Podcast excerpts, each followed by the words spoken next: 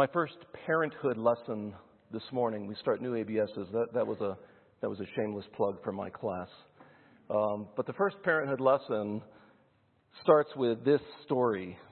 It opens up with the story of two young fish. They are swimming along and they pass an older fish swimming the other direction. He nods at them and says, Morning, boys, how's the water? And the two young fish swim on for a bit, and eventually one of them looks over at the other and says, What's water? True story. right? Because fish talk. Um, but the point of it, even in, as we understand parenthood, and the point of it, even as we get into the sixth letter to a church this morning, is that sometimes the most obvious and important realities are often the ones that are hardest to see and to communicate with each other. So understand where we swim. We swim in a post post modern, hostile, secular world.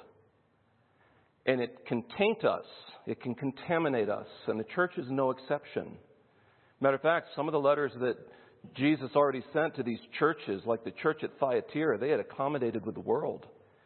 And the Lord stands up and he sort of intersects this.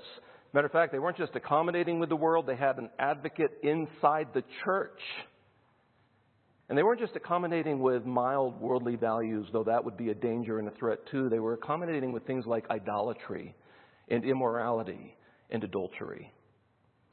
And so, as we, if you would, swim in this world, we're really faced with a question this morning, and the message to the Church of Philadelphia will help us answer this. But is it possible to be a church that pleases God?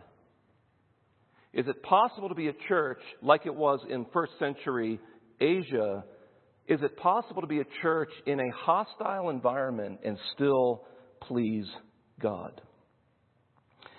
The messages to these seven churches reveal that Christ's church has his attention. Do you know what we do this morning is very important? And Michael, thank you for giving me 60 minutes to preach this morning, but I won't take that. um, not just the preaching, our gathering. We've already started sharing life together. We're singing vertically and horizontally to one another. We're encouraging one another. We gather on the first day of the week, the Lord's Day, to remind one another and provoke one another to remember that Jesus Christ is risen. Therefore, this week has a purpose. We have a purpose and we have hope this week so when the church gathers, what these, what these messages to these churches prove is that Christ church has his attention. He walks among them. He knows them. I mean, how often have we heard in these messages, I know your works. I know you. You know, he knows us. Every pew, every person in every pew, he knows us individually, but he also knows us, if you would, corporately. He cares for the church. He knows, and he cares about what they do, and he guides them. That's really our purpose in this life, is to please him.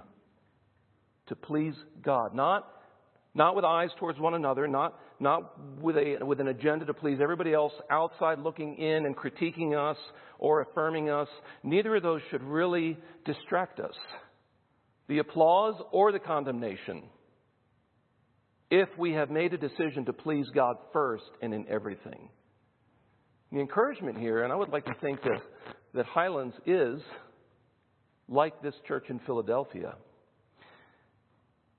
The encouragement is it is possible to be a church that pleases God and receives His words of affirmation. And the question that that leaves us with is this What would a church that pleases Christ look like? So take out your imaginary piece of paper, sort of a mental piece of paper. What two things would you put if you were to just start creating a list? Here are two things that a church that pleases Christ would do. Or this is what a church that pleases Christ would look like. Fill that in real quick. And what would become apparent, I think, if we gathered all those, those ideas and put them and compiled a list, is that what we think would please Christ, sometimes it's influenced by what pleases us. And then what actually pleases Christ is very simple and clear. Every ministry, every church makes a choice to please someone. Wouldn't you agree with that? Every ministry, every church operates under this sort of point. Who are we here to please? And whether we are effective or not, and whether we please God or not, depends on who we are making decisions for. So, some ministries will make decisions based upon the leadership. The leaders get what they want. Or upon the membership, or upon the oldest membership, or upon the wealthiest, or upon the newest, or upon the target audience. Or decisions are made by outsiders looking in, or decisions are basically made on the community, so we become a sort of a seeker sensitive church. We're simply here to please the world that lives in the neighborhoods around us. But before there can be any philosophy of ministry or target audience of a church that pleases Christ, there must be an unwavering commitment to please God first. And, folks, what that means, not in every case, but there are a few exceptions, is that we will, like the church of Philadelphia, become an offense to the world. We will become an object of persecution when we graciously and lovingly stand in the way of the world's value system that either eclipses or denies God. When we stand up and guide our children in a specific way that moves them away from being completely inundated and immersed with an anti God secular agenda. That kind of church, though, will please Christ. The church in Philadelphia receives a message from the Lord Jesus, and in it, like the church in Smyrna, and this, is, this should be the first encouraging thing, both in Philadelphia and in the church in Smyrna, there are no warnings to this church. I mean, if you were here for the, the preaching of the, the, message at Thyatira or Sardis, you have a name that you're alive, but you're dead. Philadelphia, there's no such warnings. There's no rebuke. There are no judgments. There are no threats. This letter to this church is free of any criticism. And so that, first of all, this morning should be very encouraging that it is possible to live in this world and be immersed in this ocean and yet please Christ as a church. The letter to the church in Philadelphia reveals that a seeming insignificant church can have Christ's approval. So let's look at this. This is the sixth message to a local church that provides clarity as to what Christ desires for his church in the world. Here it is, chapter 3, verse 7. And to the angel of the church in Philadelphia, write. And again, we've been vague in identifying who the angel is. Was it the teaching, the lead teacher, or was it uh, a representative from that church that met with John on the island of Patmos? Did they gather and then the human messengers take that back? Perhaps. We're not told. It could be an angel. Neither of those is out of the realm of the way God has worked in the past. What we do know is this is a specific message for this church that then has worldwide application for Christ Church. The churches in Philadelphia and Smyrna are the only two with no rebuke. And here's what's important about that both churches were under severe threat from unbelieving Jews in the city. Probably one of the one of the things that maybe as Michael was reading God's word to us this morning that stands out, one of the one of the shocks or surprises was this is the second time Jesus refers to the Jews as what? A synagogue of folks, that sounds harsh. And it is supposed to be. There is no, there's sort of no wiggle room in that description.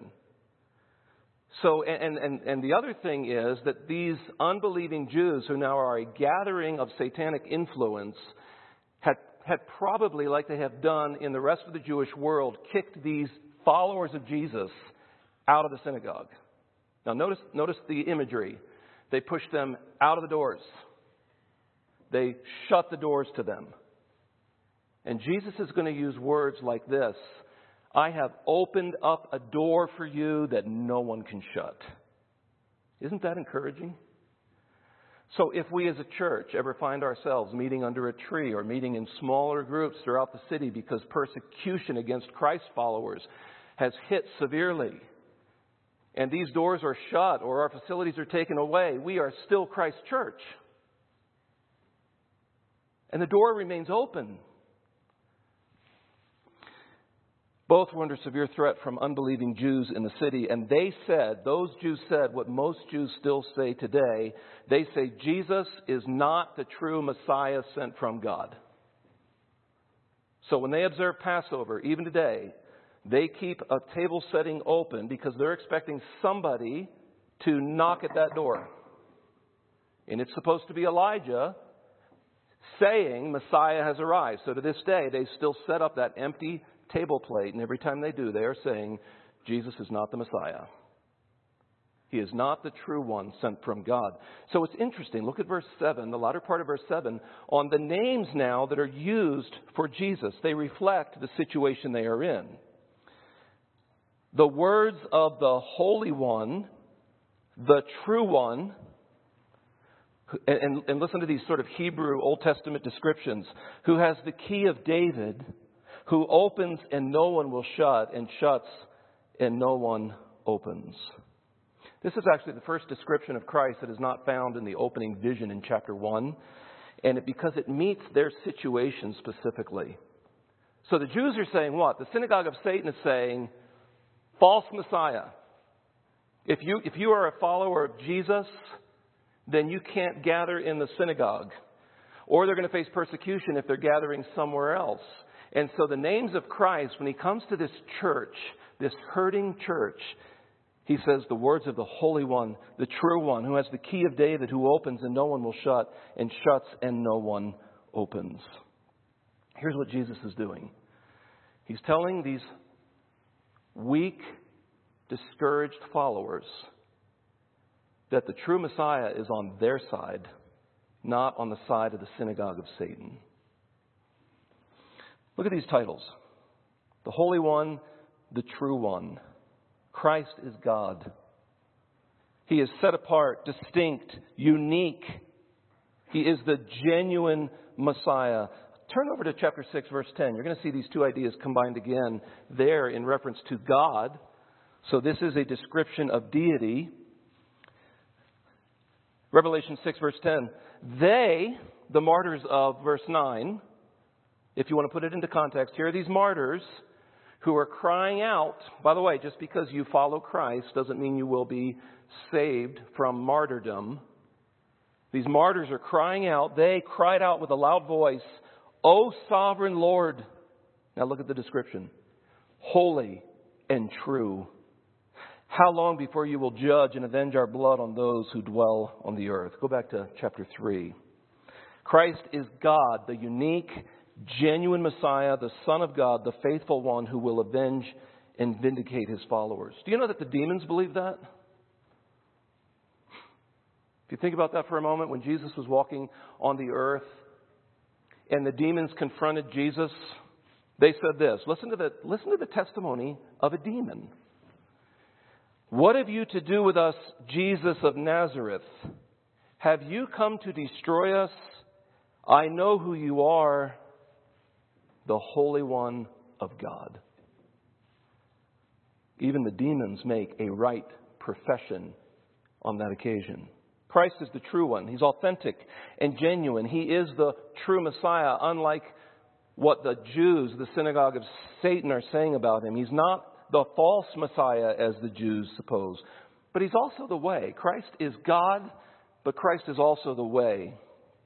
He says, Who has the key of David, who opens and no one will shut, who shuts and no one opens. This is taken from Isaiah 22, verse 22. In that portion of Scripture, the Lord demands that Eliakim replace Shebna as the household steward, and he's given keys. He's given access to the house. He's given authority to this house. Let me read that portion out of Isaiah. The key of the house of David he shall open, and none shall shut and he shall shut, and none shall open. In this way, Eliakim becomes a type of Christ with authority who controls the entrance to the kingdom.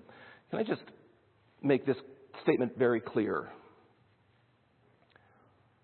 Jesus holds the keys. Revelation 1:18, if you just go back two chapters, it says this that Jesus is the living one.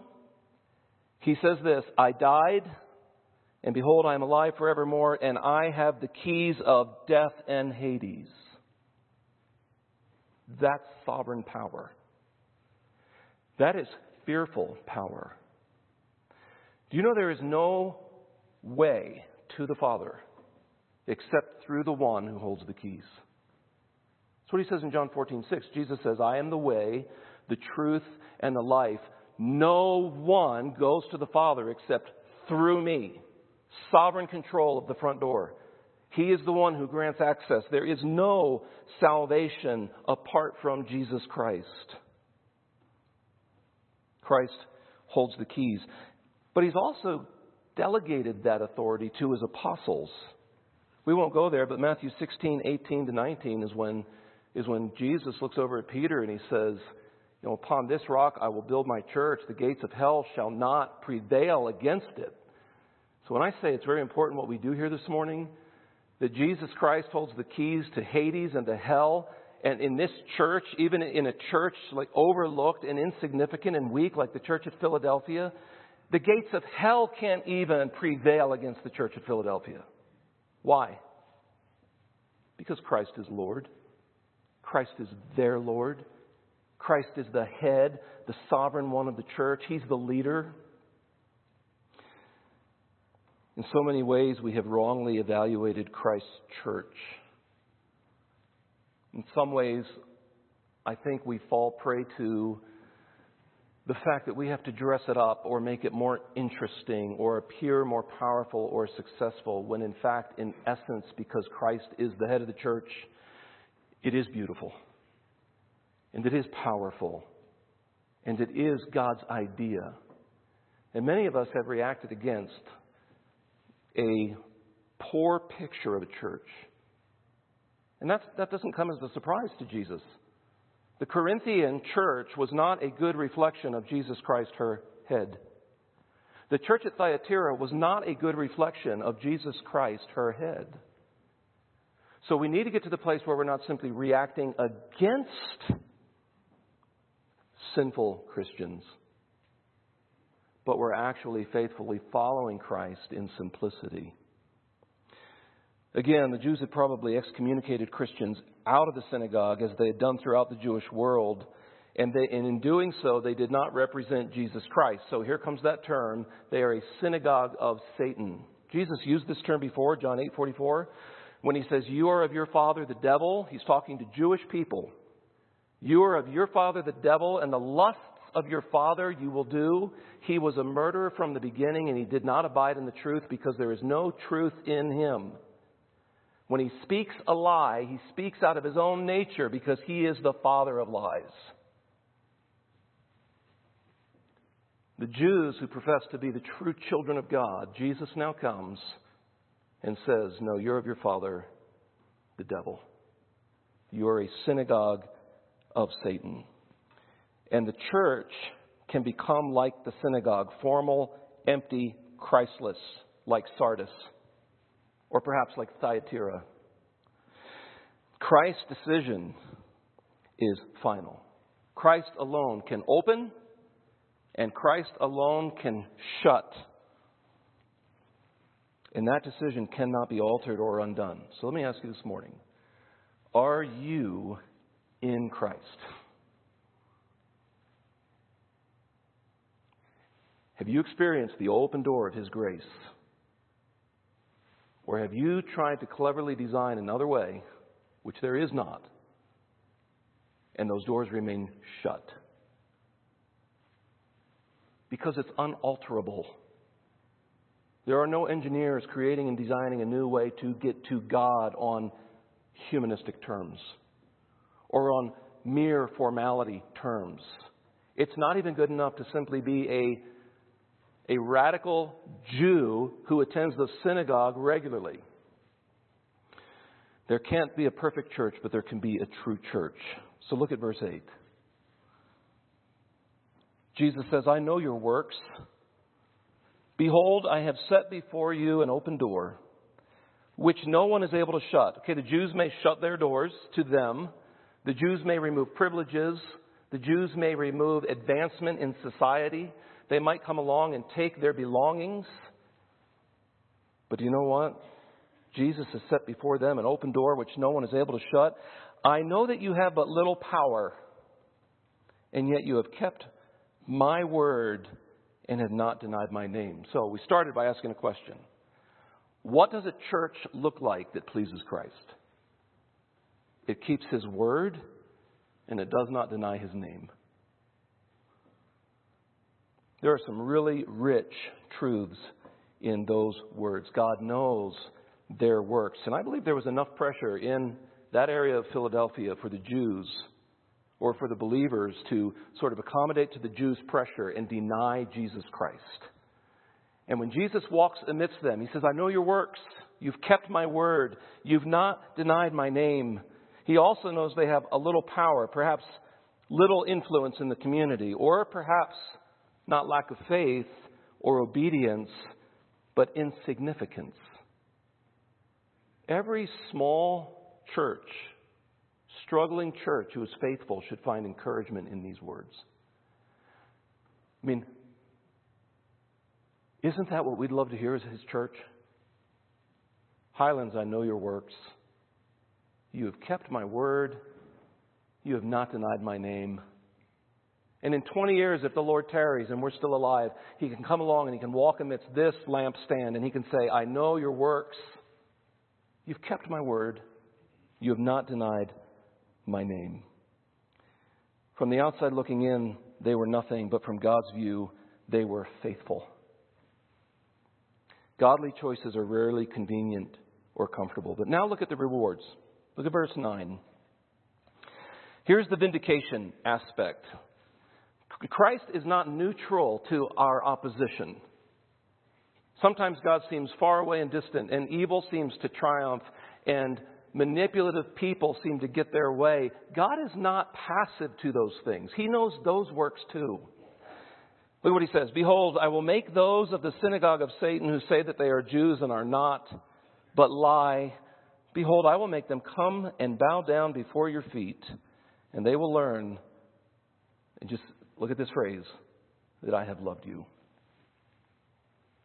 The Jews say there's no way that God could possibly love the Gentiles. And yet, God is the one that removed that wall of division.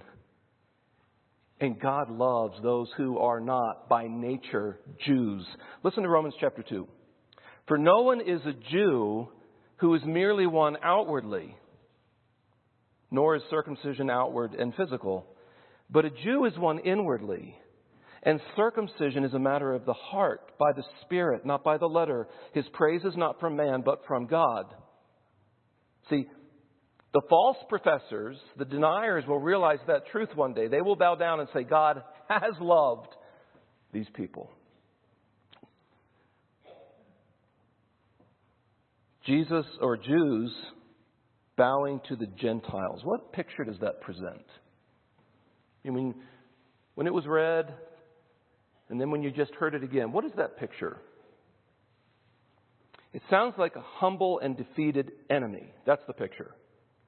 It sounds like somebody who was tenaciously opposed to the truth, and they have to come and admit they were wrong. That's the picture of Isaiah 45:14. Thus says the Lord, the wealth of Egypt and the merchandise of Cush and the Sabeans, men of stature, shall come over to you and be yours. They shall follow you. They shall come over in chains and bow down to you. They will plead with you, saying, Surely God is in you, and there is no other, no God besides him. It's a similar picture. Isaiah 49:23 Kings shall be your foster fathers and their queens your nursing mothers. With their faces to the ground they shall bow down to you and lick the dust of your feet. Then you will know that I am the Lord. Those who wait for me shall not be put to shame. When we understand who Jesus Christ is we must not confuse humility with weakness or long suffering with inability. Christ is king, and he is a divine warrior, and he has expectations. And what a fearful picture when he walks amidst this church and he says, I'm pleased with you. Look at the protection he offers. Because you have, verse 10, because you have kept my word, there's that idea again of a church that pleases Christ, keeps his word, and does not deny his name. Because you have kept my word, and now they're keeping Christ's word about something very specific. You have kept my word about patient endurance. I will keep you from the hour of trial that is coming on the whole world to try those who dwell on the earth.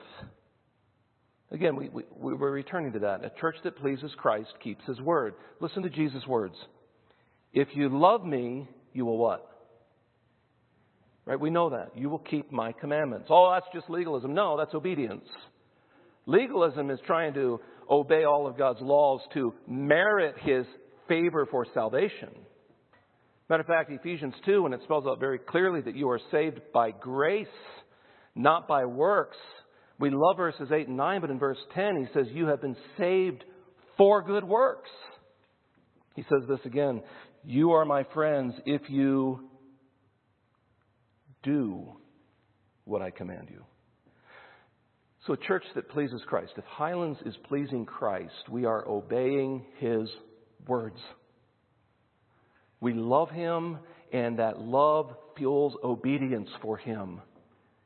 It's not just a duty, it's a delight to obey him because of the gospel of his grace. In light of their faithfulness to Christ, they are given this promise the expression, I will keep you from the hour of trial. And that, that naturally piques our interest because I haven't talked to anybody here at Highlands that, that really is eagerly looking for persecution, right? You know, this week I just hope more tribulation falls on my plate, right? We don't think like that. And it's, it would be unnatural to. But when it comes, are you safe? Are you kept from? See, that expression, keep from, appears only here in Revelation, but it does occur in one other New Testament instance. And it's Jesus' high priestly prayer. And there, the phrase is clearly understood. Let me read to you the verse, John 17, verse 15. Here, Jesus is praying to the Father, and he says, I do not ask that you take them out of the world, but that you keep them from, same phrase, the evil one. See, a lot of us have been taught that our greatest hope is that we're going to somehow be removed from any tribulation. That may or may not be the case. But in his prayer, he's praying that we would be kept from the world. A similar idea is communicated by John, who wrote Revelation, is communicated by him in 1 John 5 when he says, We know that everyone who has been born of God does not keep on sinning. It doesn't mean we do not sin, but it means if you're truly born of God, there is a conviction and a turning, a lifestyle of repentance and faith, a turning back and obedience. But he who was born of God protects him, and the evil one does not touch him. So it seems in this message, Christ offers protection in rather than out of the trials but it is something that the whole world is going to face. Craig Keener states this in his commentary. He says, quote, no description of Jesus' return precedes Revelation 19, 11 to 16. And no clear mention of any corporate resurrection precedes the first resurrection in Revelation 20, verses 4 to 6. Although saints are slaughtered throughout Revelation, they are also protected from God's anger in Revelation 7, an activity that would fulfill the promise of 310 to Philadelphia and Christians like them. Could it be we are kept from the great tribulation that Daniel, Ezekiel, Zechariah, and John here in Revelation mention? Possibly. I will keep you. Here's the encouragement. Here's God's promise God will keep us somehow from it or through it. Either way, God is protecting His church from something the world is not kept from. Was Noah kept from the dangers of the flood? Yes. Did God have to remove him out of the world to do so? No. See, so we don't fully understand the plan of God and his protection, but here's the promise God is protecting his church from something the world will not be kept from. So there's an encouragement and a warning there. Now, here's the exhortation. Look at verse 11. I am coming soon. Hold fast what you have so that no one may seize your crown. This is the fourth time that Christ's return is used as an incentive. To, to the church at Ephesus, he's returning to shut them down. Remember that? To the church at Pergamum, he's coming to judge them with the sword of his mouth. To Sardis, it is a sudden and unexpected judgment like a thief. But here in Philadelphia, it's, it's a positive incentive. I am coming to vindicate and to bring reward. And then he says this what you have, hold what you have, and then the open door that no one can shut is their citizenship in heaven. Because you're secure, because your citizenship is in heaven, because you are children of the Heavenly Father, persevere in trial. But then note this phrase because everything was going so smooth, and then there's this phrase so that no one may seize your crown. Okay, wait a minute. Well done. I'm pleased with you. I know your works. You're keeping my word. You're not denying my name. You have a little strength. Persevere. But don't let anybody seize your crown. This is not loss of citizenship, but loss of reward. The church at Philadelphia still had to persevere. Even though they received Christ well done at that point in history, they still had to keep keeping on. And there are satanic, demonic influences, human opposition like the synagogue of Satan trying to get believers to quit, to get them to be disqualified. Most young men know about the training for Navy SEALs, and they go into this kind of third week in phase one that is called Hell Week. And to get out of it, all you have to do is ring a bell three times. And you can put your little helmet down and you can go in. And I've heard that they'll give you coffee and a donut. And if you're sandy and wet and cold, that sounds very good. So, in those kinds of terms, you have a whole spiritual world and human opponents that are trying to get you to ring the bell. Don't let them seize your crown. In jiu-jitsu, we call it tapping out. So you're maneuvering, you're putting holds on the other guy, you're trying to do leg sweeps, and you finally want to get them to the point, whether it's through an arm bar or some other painful hold, what you want to hear is, and it's usually wherever they can reach on your, that's what you feel, and you immediately release. But they lost. They can breathe again, they can stand up and fight again, but they lost. We must, by faith, in grace, endure and finish. Look at the promise. Look at verse 12 as we move to the close. The one who conquers, I will make him a pillar in the temple of my God. Never shall he go out of it. And I will write on him the name of my God and the name of the city of my God, the New Jerusalem, which comes down from my God out of heaven, and my own new name. Hear the promises of God. Listen, to the one who conquers, to the one who perseveres by faith, I will make him a pillar in the temple of my God. We are told that in AD 17, a powerful earthquake came through and destroyed Sardis and Philadelphia and about 12 other cities. Absolutely flattened them. When Jesus comes and offers this promise, here's what they're thinking this is a support column, stability, permanence. They seem weak, but from an accurate perspective, divine perspective, they are strong and they become a support to other people. The second promise is not just that of being a pillar in the temple of my God, strong stability and support that can never be taken away, but the promise of a new name. It's a threefold name. Quickly, look at this. The name of my God, relationship. To be of his essence, his child,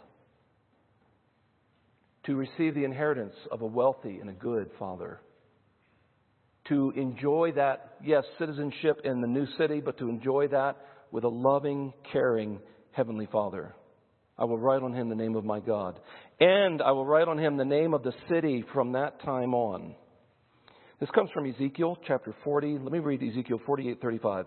And the name of the city from that time on shall be the Lord is there. Now, if you're taking notes, two New Testament passages will help illuminate this idea of the New Jerusalem. Galatians 4:26 to 27. Let me just read you a portion of that. But the Jerusalem above is free. Isn't that a beautiful description? And then Hebrews 12:22 to 24. You have come to Mount Zion and to the city of the living God, the heavenly Jerusalem, and to innumerable angels. In both of these passages, the heavenly city that comes down is contrasted with the temporal earthly city. In this temporal world, you can be kicked out. But up there, the door remains open and no one can shut it, and you have an eternal citizenship. And then, probably the most mysterious name is when Jesus says, and my own new name. Now, it's uncertain what that is. The Apostle Paul in Philippians gives sort of a reference to it, perhaps. Therefore, God has highly exalted him, Jesus, and bestowed on him the name that is above every name so that at the name of Jesus every knee should bow in heaven and on earth and under the earth, and every tongue confess that Jesus Christ is Lord to the glory of God the Father. And that new name, whatever it is, indicates priceless possession. Again, sovereignty, ownership. And then, like in all the letters, look at verse 13. He who has an ear to hear, he who has an ear, let him hear what the Spirit says to the churches. So, what does that have to do with Highlands? This morning, to the weak, discouraged, depressed, depressed, afflicted, doubting, and fearful, to the followers of Christ who seem overlooked and insignificant, who receive no applause, who receive no headlines, who are overlooked, Jesus says, I know your works. So, as His church, we press on we may never be impressive to the world, but that doesn't matter because Jesus knows us. Do we keep His word? Do, do we not deny His name? If you love me, keep my commandments. There's also this keep fighting, resisting, persevering, because the one who conquers, I will make him a pillar in the temple of my God. The gospel gives hope and is truth, and therefore we have permanence, security, and a guarantee of safety. 1 Corinthians 15, the sting of death is sin and the power of sin is the law, but thanks be to God who gives us the victory through who? Our Lord Jesus Christ.